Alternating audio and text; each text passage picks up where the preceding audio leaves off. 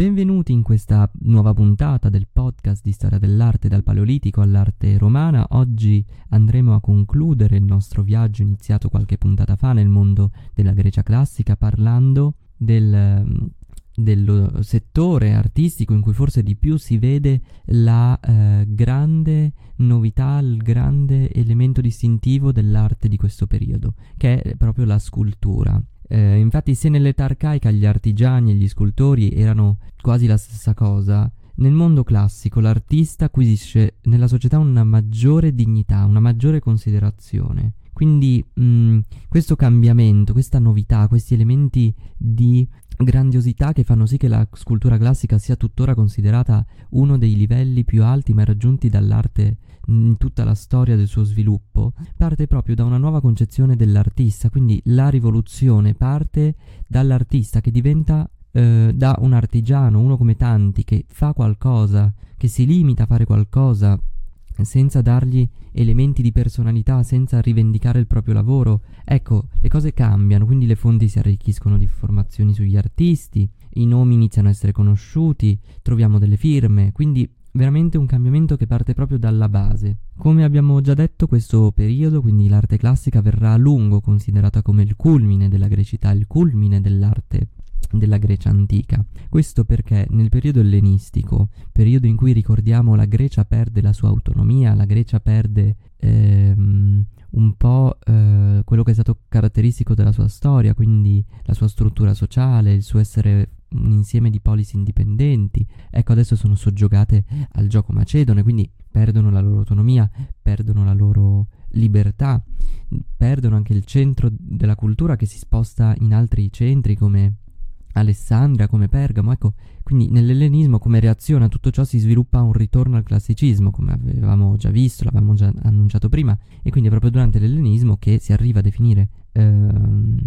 l'arte classica come il culmine appunto dello sviluppo artistico della Grecia e poi queste, queste, diciamo, queste idee che sono state trascritte, trasmesse dalle fonti ci sono pervenute hanno poi mh, fomentato eh, il gusto per il classicismo tipico del, dell'Ottocento. Non dobbiamo però fare l'errore di pensare che il classicismo sia qualcosa di completamente separato da quanto c'è prima e quanto c'è dopo. Non è che da un giorno all'altro si è sviluppato un nuovo sentimento verso l'arte, una nuova sensibilità. No, assolutamente no. Si pone in continuità con quelli che erano gli sviluppi del periodo tardo dell'arcaismo, quindi gli ultimi secoli di stile arcaico. Proprio uh, a conclusione del periodo arcaico infatti si inserisce una generazione di artisti che si rifà uno stile che noi chiamiamo severo e sono fondamentali perché proprio a loro si deve il superamento delle rigidità e delle forme semplificate tipiche del periodo arcaico a favore di un maggior realismo anatomico ma anche un maggior naturalismo eh, che si riflette anche in pose, forme che cercano di rompere un po' la staticità eh, tipica dell'arcaismo. Quindi ancora una volta sono questi elementi che poi vedremo evolversi e svilupparsi anche nel, nel periodo classico. Troviamo corpi più plastici, più armonici, più fisici, panneggi e capigliature che um, si semplificano togliendo quelle forme prettamente decorative come avevamo visto nei curoi, nel, nelle eh, acconciature a perloni. Ecco, si cerca di essere più semplici, più aderenti al vero, ma al contempo eh, una semplicità che non riflette una scarsa capacità tecnica, una volontà di semplificare eh, per rendere più, diciamo, più stilizzata la figura, ma una volontà di togliere tutti quegli orpelli puramente decorativi che non avevano però riflesso nel, nella verità, nella, nella naturalezza. Se nel periodo arcaico si usavano diverse tipologie di pietra, avevamo visto eh, calcare, avevamo visto um, il tufo, il marmo poco, ma anche tipi di eh, altri supporti come il legno, ad esempio o la, alcune forme in ceramica. Durante il periodo classico il marmo si impone come ehm, materiale principe per le decorazioni, per la scultura. Si vede già questo fenomeno già nello stile severo di cui abbiamo appena parlato, ma poi nel periodo classico il marmo sarà sinonimo di, di potenza, di ricchezza, quindi le polis useranno massicciamente il marmo per le opere che donano, per le decorazioni dei propri templi, e abbiamo visto appunto come il Partenone e come l'Acropoli di Atene saranno sostanzialmente fatte di marmo. Si introduce tra l'altro grossa novità il bronzo, Quindi nel periodo classico abbiamo un, un accostamento al marmo che sempre di più tenderà a essere usato mh, nelle decorazioni architettoniche, quindi sempre di più durante il classicismo il marmo eh, abbandonerà la scultura per diciamo rimanere soltanto quasi esclusivamente espressione della decorazione architettonica, ecco che nella scultura prende piede il bronzo. Perché è una novità? Beh, perché il bronzo permette di creare statue più leggere, perché fu- attraverso una tecnica di fusione molto complessa, che prevede diversi passaggi da, un, da una prima bozza in argilla eh, a una colatura in cera per poi passare all'effettiva fusione del bronzo, permette di avere statue cave. Il fatto che queste statue siano cave, quindi dentro siano vuote, le rende molto più leggere e permette questo anche di fare pose più ardite, più sperimentali, che superano la rigidità tipica del classicismo a favore di un dominio più tridimensionale dello spazio. Del bronzo però abbiamo veramente mh, mm, pochissime tracce. Pensiamo ai bronzi di Riace, pensiamo a alcune statuette di piccole dimensioni, perché questo? Perché durante il, il periodo romano e soprattutto nel Medioevo il bronzo era un materiale molto ricercato e si finisce per um, riutilizzare il bronzo che era già in circolazione, quindi moltissime statue greche originali in bronzo sono state eh, fuse nuovamente per riutilizzare il materiale, non necessariamente a scopo artistico, quindi mh, mm, quel bronzo è stato poi usato per eh, realizzare strumenti, ehm, per realizzare elementi d'arredo, non necessariamente non solo per nuove opere. Eh, spesso prima di fondere però queste opere venivano copiate in marmo o comunque in pietra, quindi noi possiamo ancora vedere gli effetti che questo uso del marmo ha portato nella statuaria greca, ovviamente lo vediamo però eh, tramite mh, queste copie in marmo che spesso e volentieri eh, hanno dei, eh, devono utilizzare dei, dei puntelli, dei sostegni, quindi delle, degli,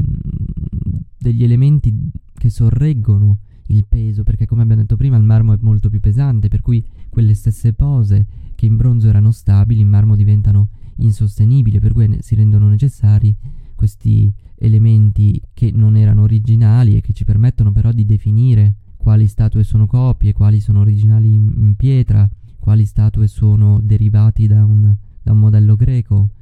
e però re- sono effettivamente in molti casi sgradevoli alla vista perché sono eh, non sempre sono ben nascoste, non sempre sono ben integrate nell'opera, ma era l'unico modo per evitare che questo, questo tipo di opera andasse perso. Un esempio che possiamo fare di eh, statua severa eh, in bronzo che è giunta fino a noi, quindi che abbiamo avuto la fortuna di, di conservare, è il cosiddetto Zeus saettante, quindi Zeus in atto di scagliare un fulmine, eh, fulmine che però non si è conservato, quindi vediamo la statua, eh, una statua di circa due metri d'altezza ritrovata in una nave affondata eh,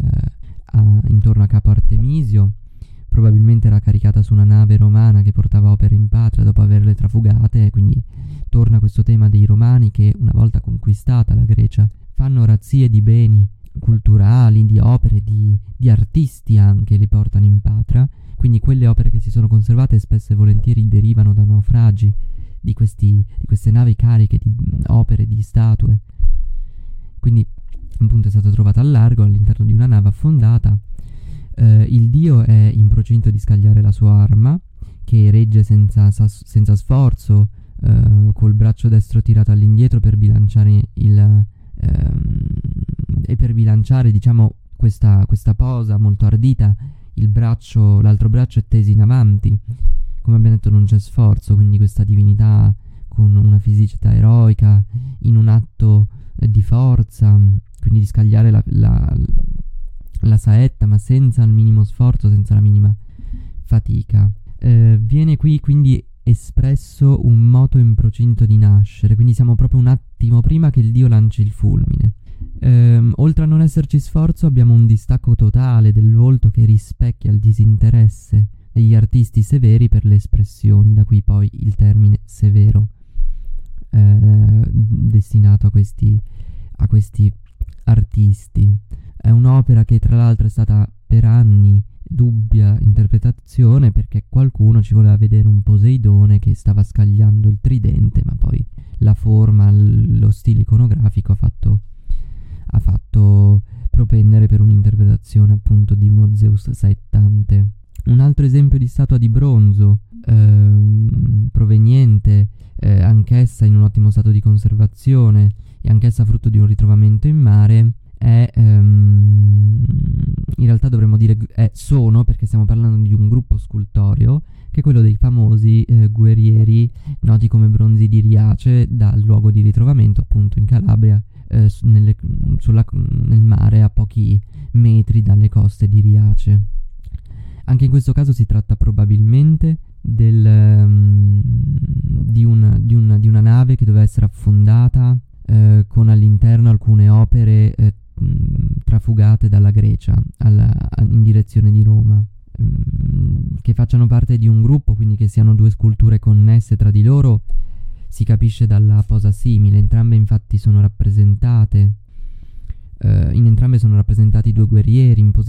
er- in posizione eretta, in piedi, dotati di una lancia e di uno scudo, entrambi però andati persi, anche se qualcuno suggerisce che queste, questo scudo, queste,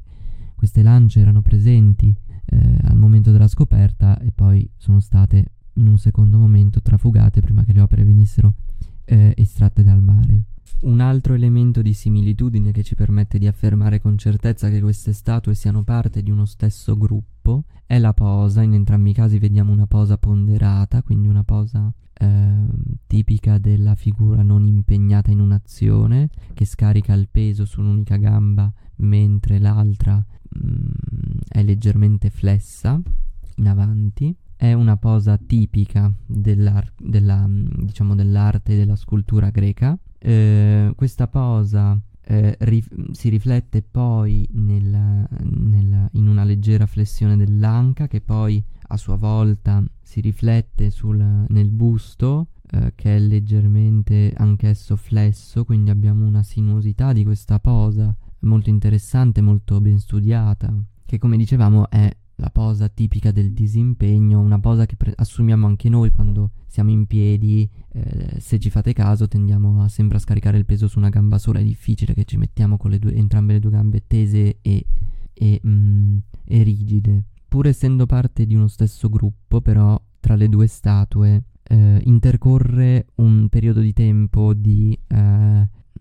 di qualche eh, decennio, quindi sono state realizzate in periodi successivi e questo ci permette di notare come lo stile muti eh, nel passaggio tra stile severo e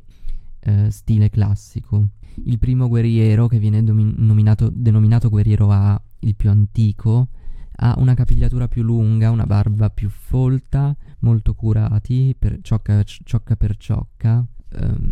Un corpo possente che esprime anche una certa tensione muscolare, ha un'espressione più seria e concentrata che an- riflette ancora mh, mm, gli strascichi dello stile severo in cui doveva essere stato eh, realizzato. Il guerriero B invece è quello più recente, più vicino a noi, sempre, comunque lo stacco è relativamente breve, stiamo parlando di qualche decennio, eh, è un uomo più maturo, dall'anatomia più morbida, meno in tensione, più armoniosa, quindi in cui già si riflette eh, alcuni elementi tipici del classicismo. Eh, raffigura un uomo ehm, che doveva portare sul volto un elmo, che però anch'esso è andato perso,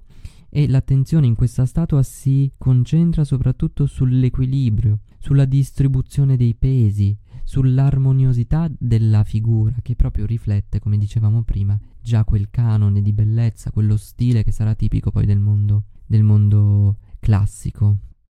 Avete ascoltato un episodio della storia dell'arte spiegata facile, un podcast di Luca Bellinzona e parte del progetto editoriale del Ramo d'Oro. Ti invito a seguire il podcast per non perdere le prossime puntate e a seguire il progetto del Ramo d'Oro anche su Instagram, dove troverai approfondimenti e contenuti esclusivi. Grazie e al prossimo episodio.